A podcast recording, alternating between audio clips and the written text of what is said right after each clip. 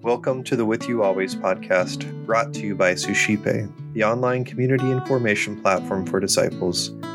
Here we invite followers of Jesus Christ to share reflections and wisdom from the journey. Our hope is to instill a recognition that God is indeed with us always. My name is Eric Gallagher, and today I'll be sharing with you what God is doing in my life.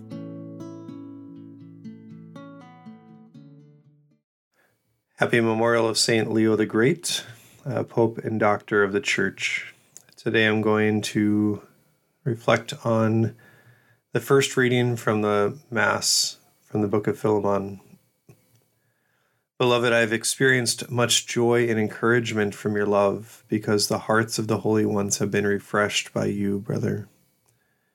Therefore, although I have the full right in Christ to order you to do what is proper, I rather urge you out of love being as I am, Paul, an old man, and now also a prisoner for Christ Jesus. I urge you on behalf of my child Onesimus, whose father I have become in my imprisonment, who was once useless to you, but is now useful to both you and me. I am sending him that is my own heart back to you. I should have liked to retain him for myself so that he might serve me on your behalf in my imprisonment for the gospel. But I did not want to do anything without your consent, so that the good you do might not for- be forced but voluntary. Perhaps this is why he was from you for a while, that you might have him back forever, no longer as a slave, but more than a slave, a brother. Beloved, especially to me, but even more so to you as a man and in the Lord so if you regard me as a partner, welcome him as you would me. And if he has done you any injustice or owes you anything, charge it to me. I, Paul, write this in my own hand. I will pay. May I not tell you that you owe me your very self? Yes, brother, may I profit from you in the Lord. Refresh my heart in Christ. What a beautiful letter from Paul who is in prison suffering and is discovering the gift that comes from his imprisonment. He says, also a prisoner for Christ Jesus. It had me thinking about, I remember as a as a kid being so thrown off because my friends would go and collect these collect pop cans, and I just thought like, wow, they're just taking people's trash, and that's nice of them. Um, it helps people out. And then I found out that they could go exchange them for money, and I remember having this kind of like conflicted feeling in my heart of like, okay, so I thought you guys were doing something nice, but really you're just doing it for your own profit, right? This is what we see at the end of this reading from Paul. Um, he'll pay for the injustices for others so that he may profit from them in the Lord. He's discovering this kind of like next level offering.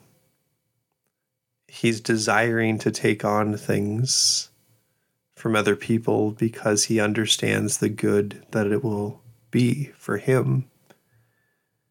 And again, it's almost like this next level generosity or this next level discovery because imagine the person who is trying to offload kind of their garbage, their filth onto someone else, how they feel like there's a relief that they've received.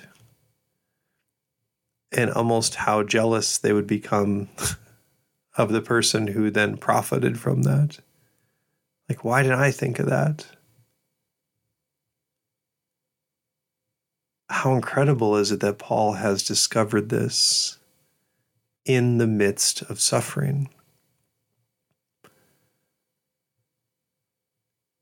There are so many times where I can think of in my life where people have had this kind of experience. They they see a person willing to be of service to them. And oftentimes we have this idea maybe you're in a restaurant or something and you can get cranky at a server or someone because they're not serving you well. Right? There's that relationship of, well, they're here just to take my stuff and then I'll, I'll reward them. But how different is it when there's a server, someone who is offering you something and they find such great joy in it? Right? They take on the service that you demand of them. And it brings them joy.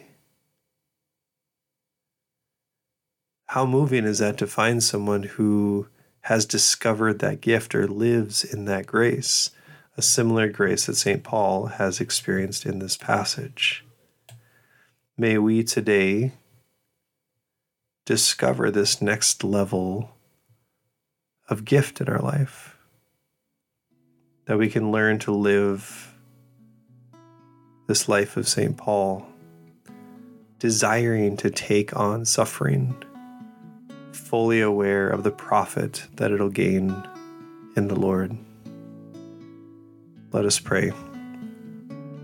Lord God, I give you thanks and praise for this day. Give me the heart of St. Paul. Refresh my heart in you. I ask this in your name. Amen.